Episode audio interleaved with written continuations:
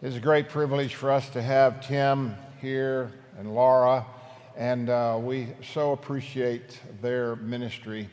Uh, I will say this for most of you you need to realize, as Tim kind of hinted at this morning, he knows where all the skeletons are here. Um, and so, therefore, there are things that he knows about this church and about us that I've asked him not to mention, okay? Um, but to keep it very positive. But we had 18 wonderful years together uh, serving here and had a lot of fun, you know, doing it. So it's a real joy to have Tim back here with us. Thank you, brother. Thank you, Pete. Great to be here. Actually, I think I'm in some of those closets. So, you know, truth be told, had to be careful, right?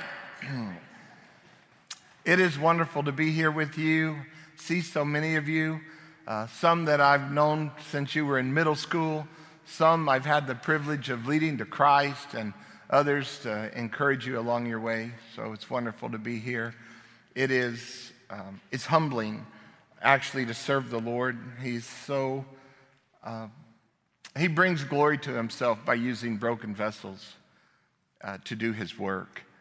And so it is very humbling to be used by the Lord in another person's life. Of course,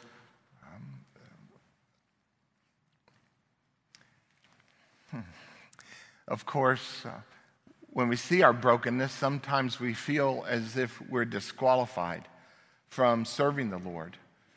And it's quite possible that finally we are qualified when we see our brokenness and know that our only hope is the work of the Lord Jesus Christ in our lives and the lives of those around us. Our scripture reading today is found in the book of Philippians. It's there printed in your bulletin. Maybe some of you have memorized this, but I'll be reading from Philippians 4, and we'll read from verses 10 to 20. And uh, I would like to ask you to stand for the reading of God's word. Um, the reason we do this is because this is God speaking. I know uh, my voice, but this is the Word of God, and God's Word has authority in our lives. And we're to submit ourselves to God's Word and God's Word alone. I rejoiced in the Lord greatly that now at length you had revived your concern for me. You were indeed concerned for me, but you had no opportunity. Not that I'm speaking of being in need, for I have learned in whatever situation I am to be content. I know how to be brought low, and I know how to abound. In any and every circumstance, I have learned the secret of facing plenty and hunger, abundance and need. I can do all things through him who strengthens me. Yet it was kind of you to share my trouble. And you Philippians yourselves know that in the beginning of the gospel, when I left Macedonia, no church entered into partnership with me in giving and receiving except you only.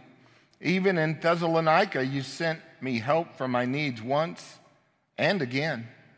Not that I seek the gift, but I seek the fruit that increases to your credit. I've received full payment and more. I am well supplied having received from Epaphroditus the gifts you sent, a fragrant offering, a sacrifice acceptable and pleasing to God.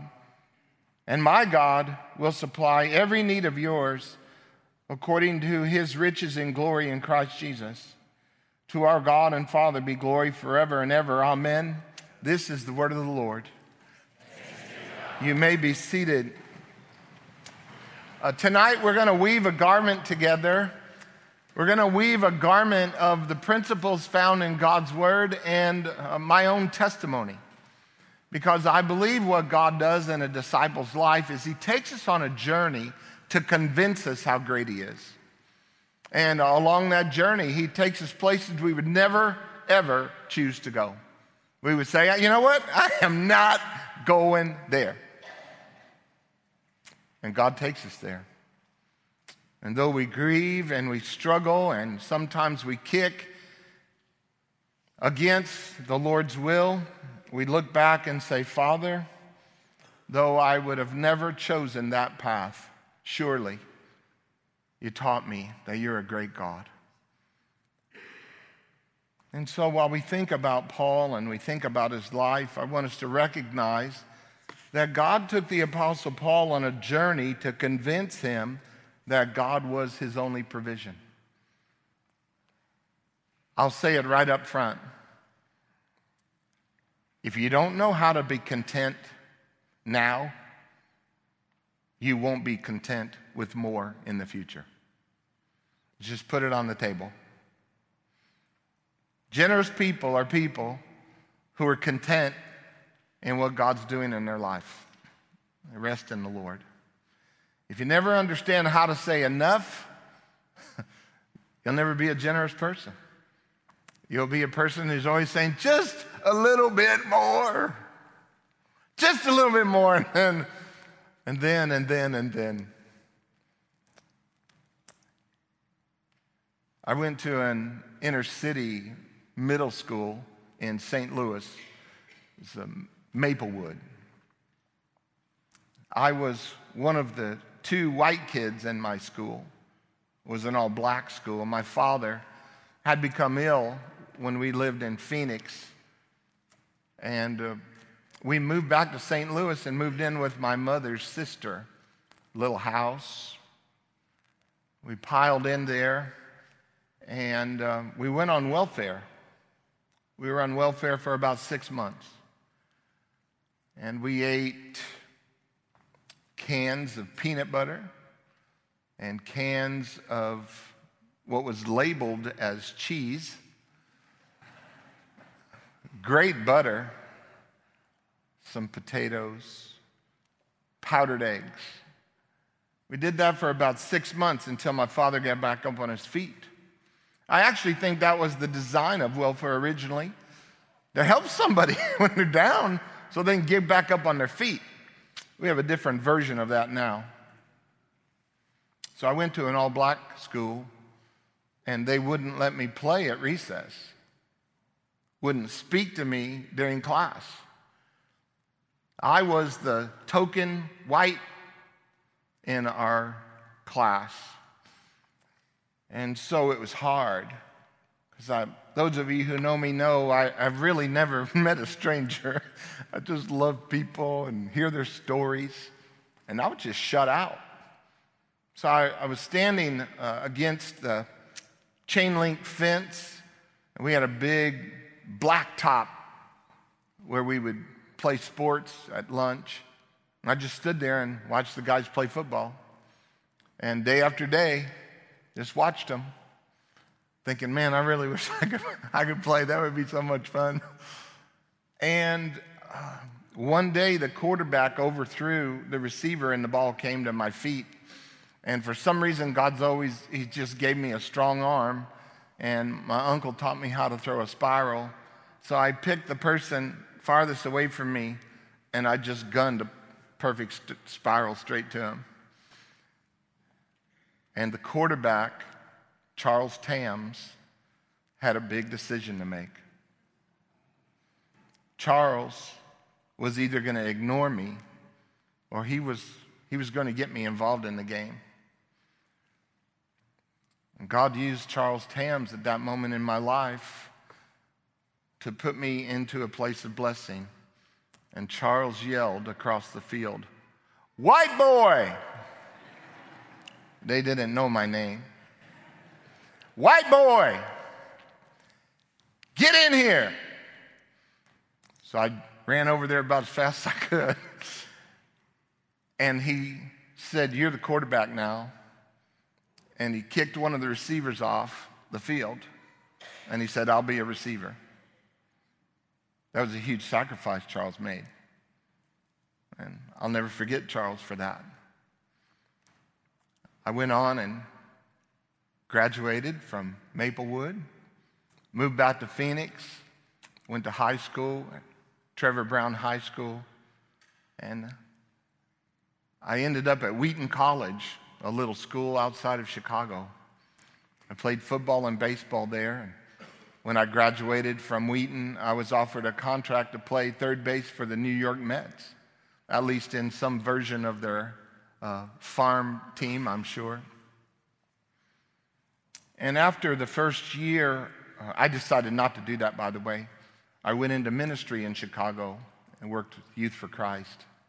And I took a trip. I drove from Chicago back down to St. Louis, and I found Coach Johnson, the man who coached us, the man who became a mentor to me in the black community was Coach Johnson because not only did they let me play quarterback on the football team, I ended up being the pitcher on the baseball team.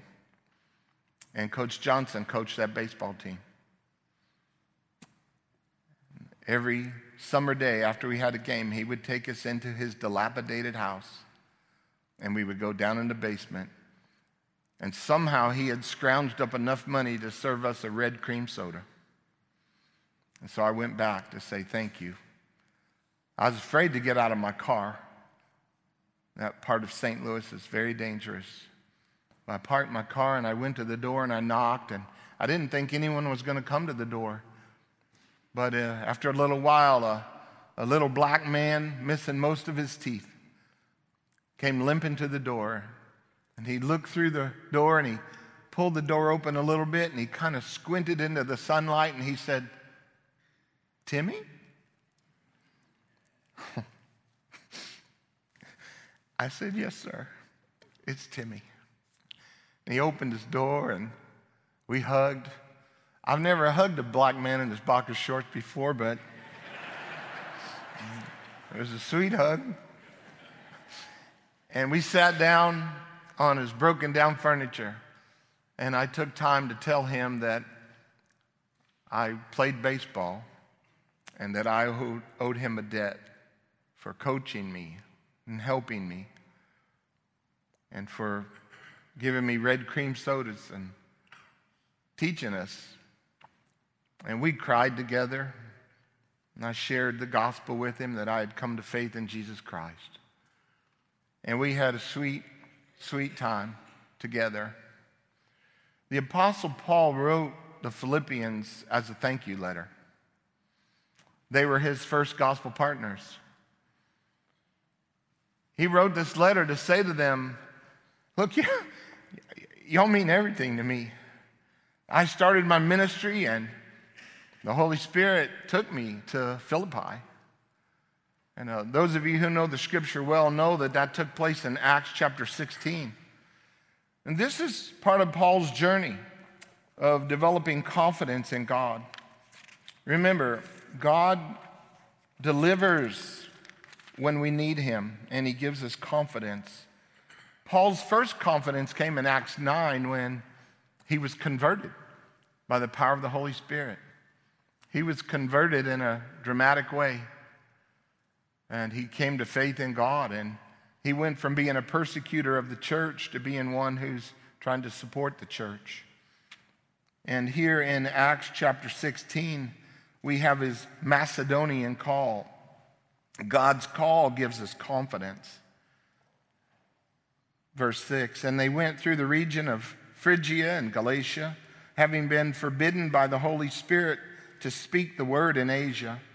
And when they had come up to Mysia, they attempted to go into Bithynia, but the Spirit of Jesus did not allow them. So, passing by Mysia, they went down to Troas. And a vision appeared to Paul in the night. A man of Macedonia was standing there, urging him, saying, Come over to Macedonia and help us. And when Paul had seen the vision, immediately we sought to go on into Macedonia, concluding that God had called us to preach the gospel to them. So they set sail. They made direct voyage to Samothrace and following day to Neapolis, and from there to Philippi. That's where Paul's relationship with the Philippians started. Paul went to Philippi, he didn't find a synagogue. You needed to have 12 Jewish men in order to form a synagogue in the first century. And apparently in Philippi, they didn't have a synagogue, they didn't have enough men. And so he went to the river and he met a woman named Lydia. He went to the river because the river is kind of like uh, the mall right? Uh, it's where you go to meet people, and people are unloading their goods off of the ship, and you're able to barter and trade. A lot of people are there. And so Paul went down there and he started his ministry in Philippi. And now he's writing them this letter to, to thank them for their partnership. You see, Paul was confident because of his conversion. Paul was also confident because of his call. The Apostle Paul goes on in Philippians in chapter 1, and in verse 6, he says, Being convinced of this, if you're a note taker or you still circle in your Bible or you can highlight in your electronic device, being confident of this is the key phrase, in my opinion, in Paul's life. He was confident that God would provide for him. When you're confident that God will provide for you, I would liken it to having a credit card with no limit.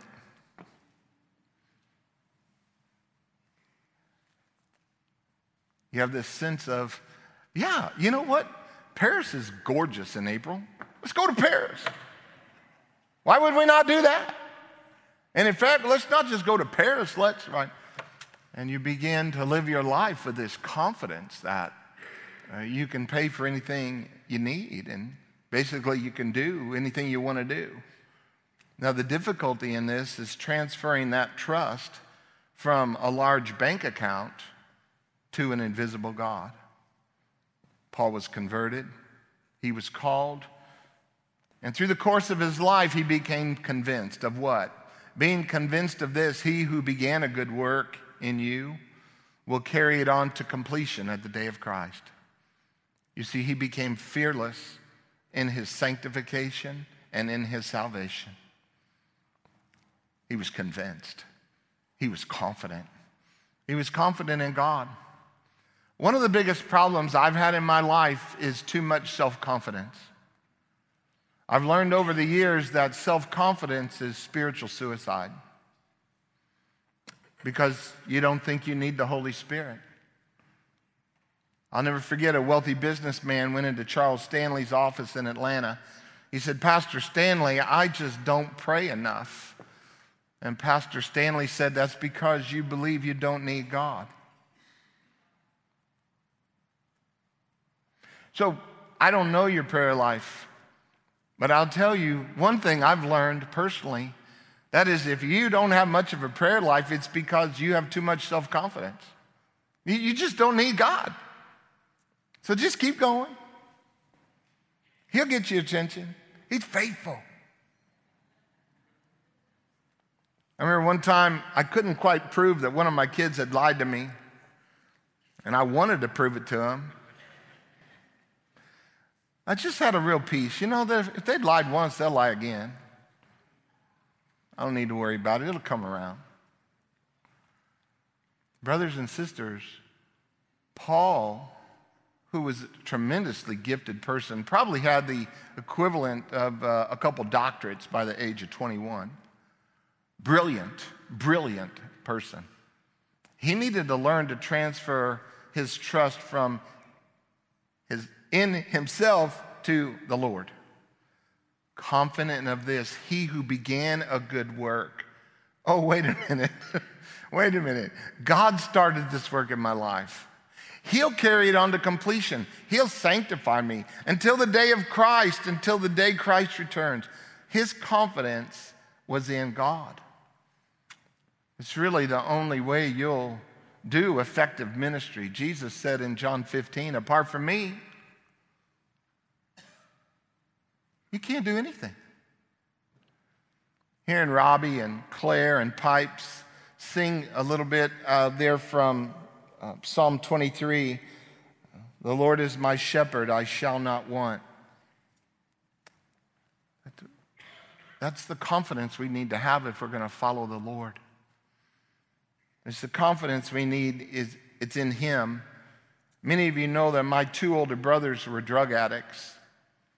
Uh, my little sister's an alcoholic. My older brother, Mike, spent the majority of his adult life in prison. Uh, I don't know where he is right now. When dad died a few years ago, I was in Africa working in the slums of Nairobi found out that dad had died, and uh, they cremated him and waited until I returned so I could go do his funeral. I couldn't find my brother Mike.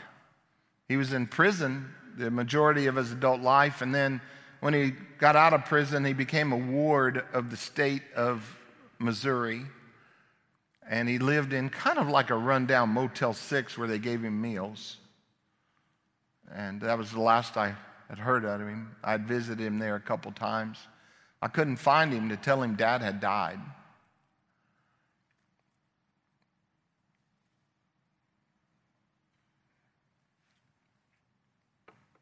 So I, I learned that if you want to go forward in life, you're going to have to pull yourself up by your own bootstraps. I didn't want to be like my brothers. I didn't want to be like my sister. So I worked really hard in school. And I had some God given athletic ability. And so my biggest struggle was formed in my childhood where I realized I needed to have confidence in myself and my abilities. And in doing so, uh, by the time I came to faith in Jesus Christ, I was fairly well set on living a life that was based on my own strengths. And I, I was not a very trusting person. The people I had trusted in my life had turned out to be untrustworthy. So I considered it foolish to put my trust in other people. But for some reason, I put my trust in myself. It's irrational, but I did. And I did well in school and in sports. And God provided for me. He provided for me. I went to school on a football scholarship. I, I wouldn't have gone to school if a coach hadn't recruited me to go to school. And October, on October 17th, 1975, my freshman year in college, some guys from Campus Crusade for Christ came into our football team and they presented the gospel. They said that God loved me. And they said I was separated from God because of my sin. And they said the Lord Jesus Christ came and took my sin on himself the, on the cross and gave me his righteousness. And I sat there thinking, this is the best deal I've ever heard in my life. And out of all the football players, this was in Phoenix, I professed faith in Christ. And the man who led me to Christ, Jeff Wilson, called me up that night and he said, Do you know what you did today? You know, you said that you asked Christ into your heart. And I said, No. I, I, I get the, the sinful part because I'm, I'm a pretty gifted sinner, but I've never heard Jesus. I've never heard anything about Jesus. And when you told me he died to take my sins away, I, I'm dumbfounded. I, I, I must know him. And Jeff has been discipling me since 1975. Long term discipleship relationship. And God's used Jeff in my life to strengthen me and to encourage me. And that's what the Apostle Paul, that, that's how he grew in his faith.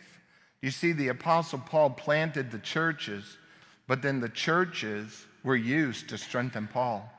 I don't know if you know much about Miranda Lambert. She apparently grew up not far from here, where some of us like to fish in East Texas but she, she wrote and performed a song called The House That Built Me. It's a beautiful song. Well, I would say to you, the house built Paul. The church built Paul. And I would submit to you, the church has built me, for better or for worse. After I came to faith in Christ, I ended up going to Wheaton College. I got involved at Wheaton College Church, and Kent Hughes started to mentor me. We're still friends to this day. And then John Henderson took me under his wing in Youth for Christ. So these are men of the church. So there, it was the church, but it was individuals within the church Then I went to Cedar Springs Presbyterian Church, and John Wood took me under his wing and helped me understand winsome, loving Reformed theology, not how many Arminians can you put in a headlock and crush their nose. Some of you enjoyed that, others are like, What's an Arminian? Like, what's that cost? And then, through some of you in this room, uh, I just love and respect you so much.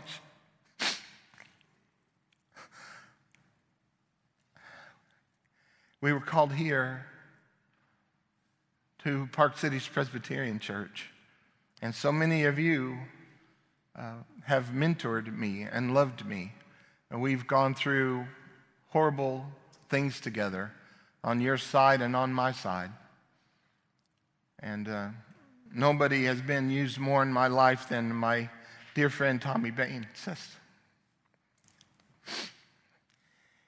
oh, he just loves me so much.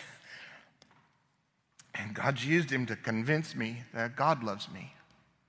And when I went through my divorce in this church, so many of you were used in my life to say, hey, you're, we're, we're your brothers, we're your sisters, we love you. We're going to go through this together. Now, I'm working on a book, and at first, when you hear the title, you're going to get mad at me, but be patient. The title is I Love Jesus, I just can't stand his wife.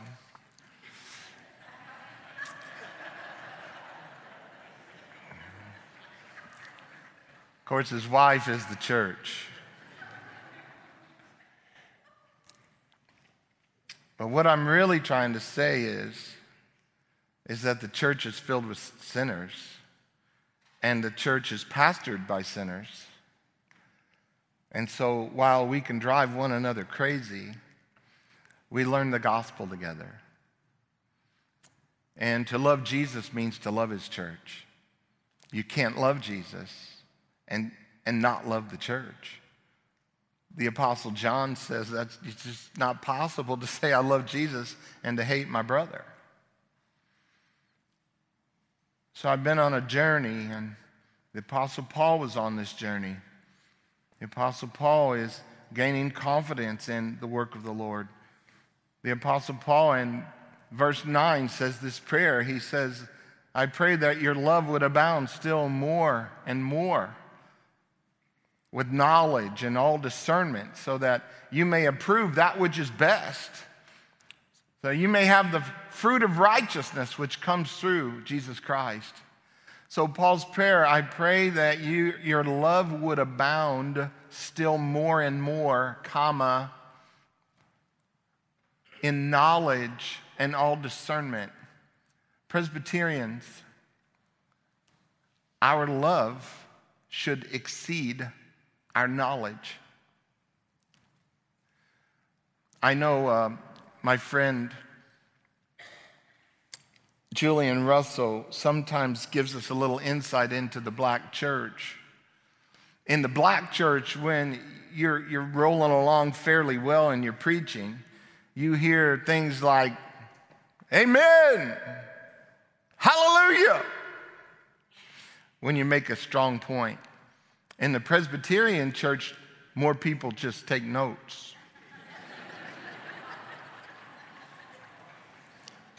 Every once in a while, you'll see somebody grimacing, and you don't know if it's a, a bad enchilada or a movement of the Spirit.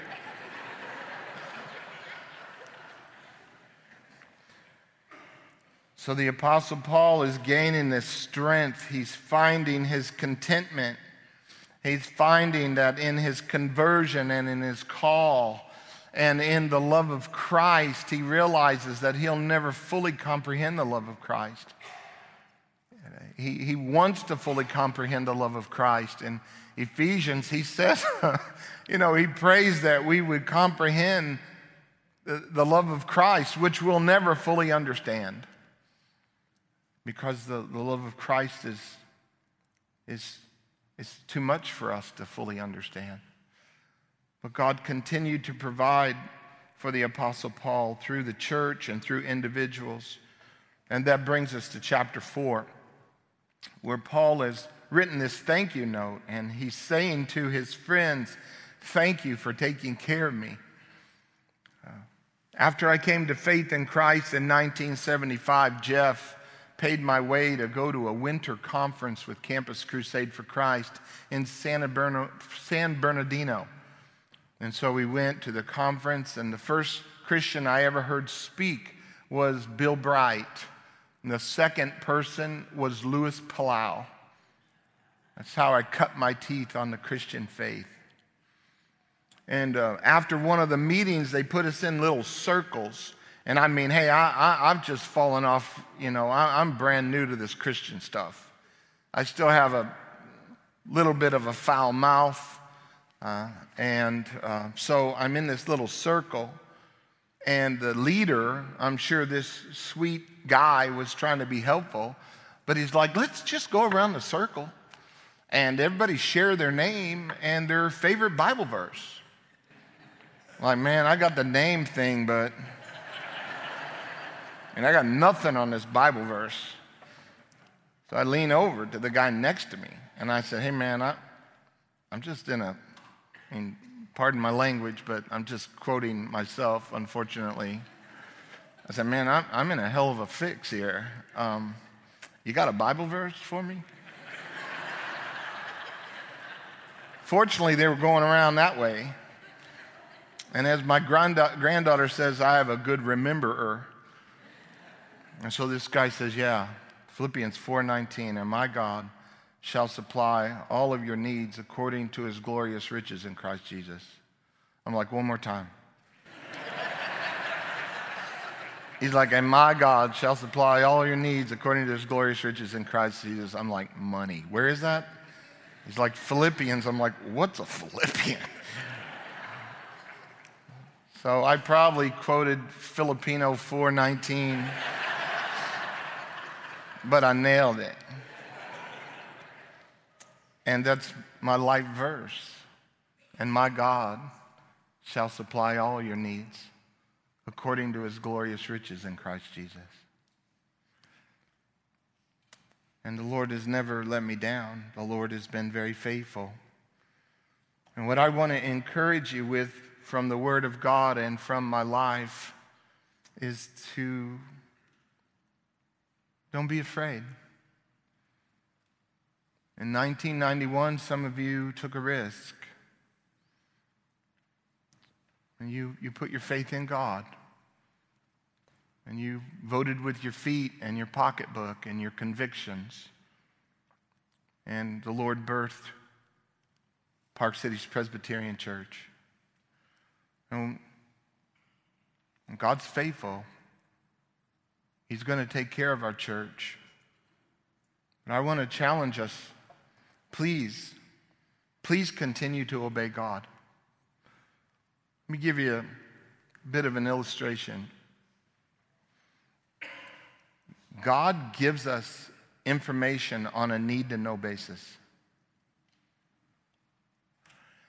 And if He tells us to head over to the corner of Oak Lawn here, and we don't go, then there's no need for Him to give us more information. Because more than likely, God has somebody waiting over there at the corner of Oak Lawn for us. And so if we don't obey and go, there's no need for him to give us the next amount of information. Looking out and see some of our old youth group here. Uh, I remember we used to do scavenger hunts. I mean, this was before 9 11 when you could just have so much fun at the airport. I mean, we would load up 10 Suburbans on a Sunday night, and I'd give everybody a clue and look out, DFW, here comes Park Cities Pres Youth Group and we could ride the buses, the trams, we could attack the people in the food stalls. But if you didn't solve the first clue, you never got the second clue, right? If you didn't go to Terminal D or whatever it was back then, you didn't meet the staff person who was dressed up like Santa Claus who gave you the second clue. Brothers and sisters, the American church is waiting for more information about God. And he's saying, Obey me, and I'll tell you the next step. Because you have no need of the next step, because you're not doing what I'm telling you to do now. I have the privilege of traveling the world. And the place where Spirit is at work, those are the places where people have heard God say, Love God with all your heart, love your neighbor as yourself, and go make disciples. What did I just do? I combined the Great Commandment with the Great Commission.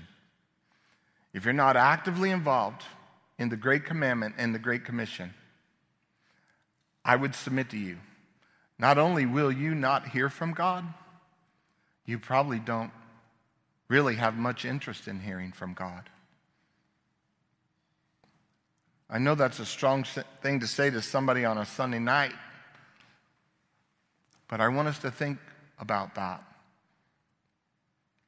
because God calls us to a life of obedience based on our confidence that He will provide for us.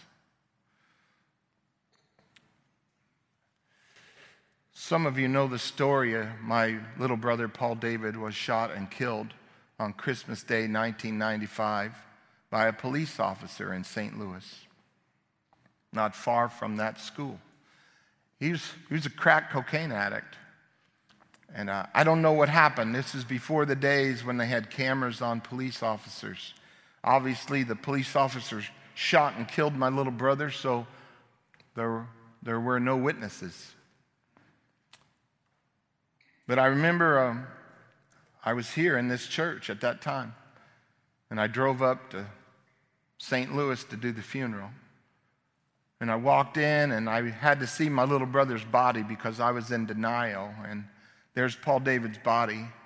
And I had him open the casket and I peeled back his shirt. He was wearing Walmart clothes.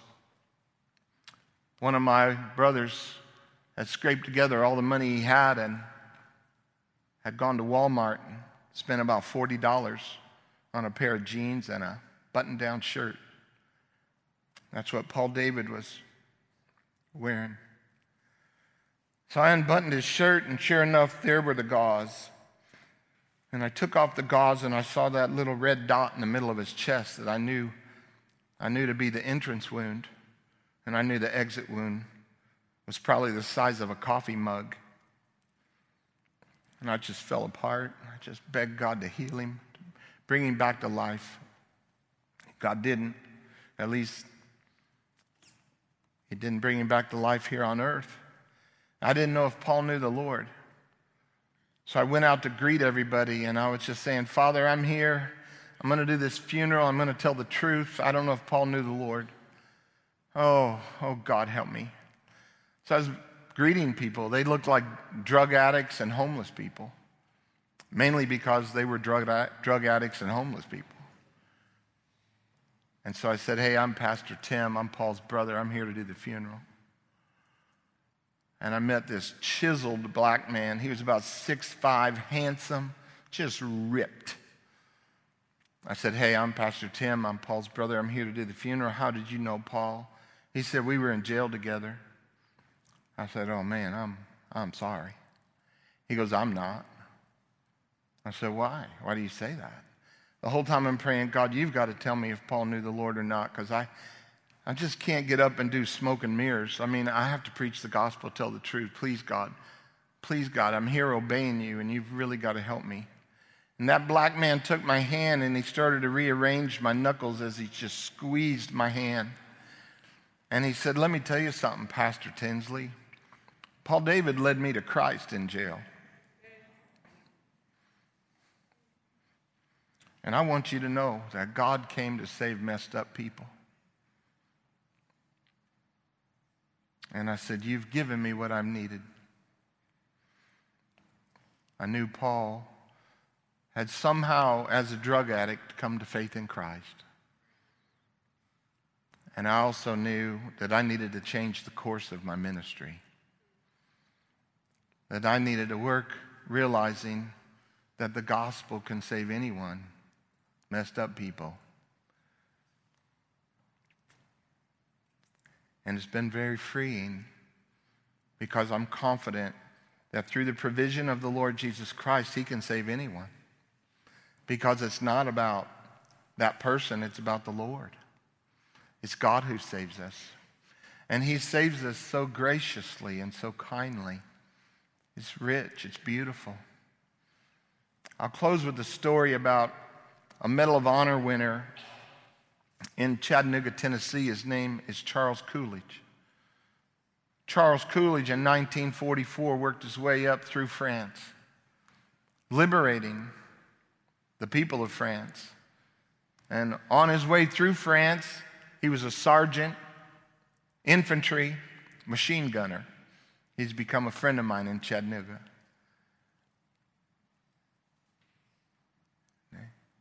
He said, You know, Pastor, when we would go through and we would free these people, we would give the children candy, give them candy bars and gum. And I said, Well, Sergeant Coolidge, have you ever been back to France? He said, We did. My son took me back in 1986, about 40 years after the war. I said, What was that like? He said, We rented a car, we piled in there.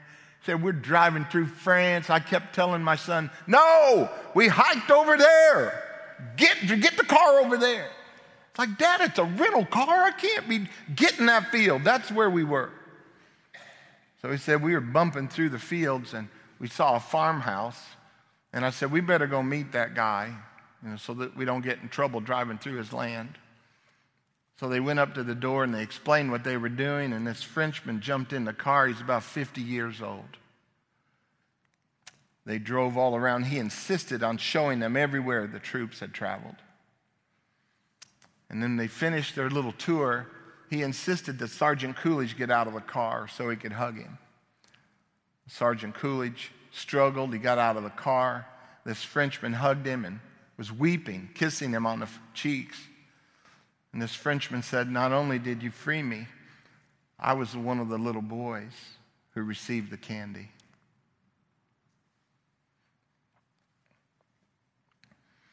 Brothers and sisters, Christ not only frees us from our sin, he blesses us. I would submit to you, he provides for us so that we can provide for others. He blessed Abram so Abram could be a blessing to others. I'm going to talk more about this tomorrow night on how we set our hope on our generous God. Because so far, I've given you information from God's Word about God's faithfulness. He's generous. He's generous in creation, He's generous in redemption, He's generous in provision. And I've tried to weave together some of the stories of my life that have convinced me to serve God fearlessly. And that's one of the reasons Laura and I have resigned our position at First Presbyterian Church of Chattanooga. It's a wonderful church, it's a great place to serve, a lot of wonderful things going on, uh, has a bright future. But God has called us to serve in the inner city, in Chattanooga in particular, but throughout strategic cities in the United States. And He's called us to work in strategic global cities, equipping the pastors and the church planters, encouraging them, walking with them. Y'all may not know this, and I know that this church has an extensive world missions ministry. But quite often, we'll go to a place like Hamburg, Germany. We'll see three or 400 people under the age of 40 worshiping Jesus. They're so excited. They're on fire for Christ. The other churches in the city are dead, but the young people, they're alive. And they're meeting in a warehouse or in a theater. And then after everyone goes home, and it's just Laura and I and the pastor and his wife, the story usually goes like this Hey, we're really good at evangelism, but we don't have a clue what to do next. This has been great. It's been a wonderful ride. But could you please help us? We've been giving all of our time to the church, and now our marriage is about to fold up. It's almost over. And the church, we're just not sure what to do next. We don't know how to develop leaders. We don't know how to develop a strategy. What, what do we do next? And so, God, in His kindness, has called Laura and I to do this with a local ministry here in Dallas and Plano, uh, East West Ministries. So we're going to partner with East West Ministries, work together. We're very excited. It's a step of faith for us. I'm 61, still feel fairly energetic and healthy, and looking forward to serving the Lord. And I'm confident that He'll provide for us. And I'm confident that He'll provide through us what the church needs encouragement, counsel, hope. Hope in the Lord. He's a generous God, He's a good God. Please never forget, and I know I've rebuked us a little bit tonight when I said self confidence is spiritual suicide. But I will affirm, brothers and sisters in Christ, for the large part, the American church is so self confident, it doesn't really, we don't really pursue the Spirit. I'm going to address that with the men on Tuesday mornings very specifically. But I don't want this rebuke to be, uh, obviously, I, those of you who know me well, I, I'm not in the work of beating the sheep. Uh, I love you. We're in this together. We need each other. But please know if your prayer life is suffering, it's because you really don't think you need God. And if you're not hearing the word of the Lord with a, with a heart that is hungry, longing to know, it could be that you're not obeying God in what He has already commanded you to do. So may God, in His kindness, work in our hearts that we would obey Him and that once again we would need Him desperately. And oh, how He will provide. How He has provided for me. I can't begin hardly to describe this evening, but He's a great God. He's a good God. He's everything to us. He's our life. Let's pray together. Father, we think of the life of the Apostle Paul. And, Lord, uh, as we think through the Bible, quite often we identify ourselves with the heroes of the Bible.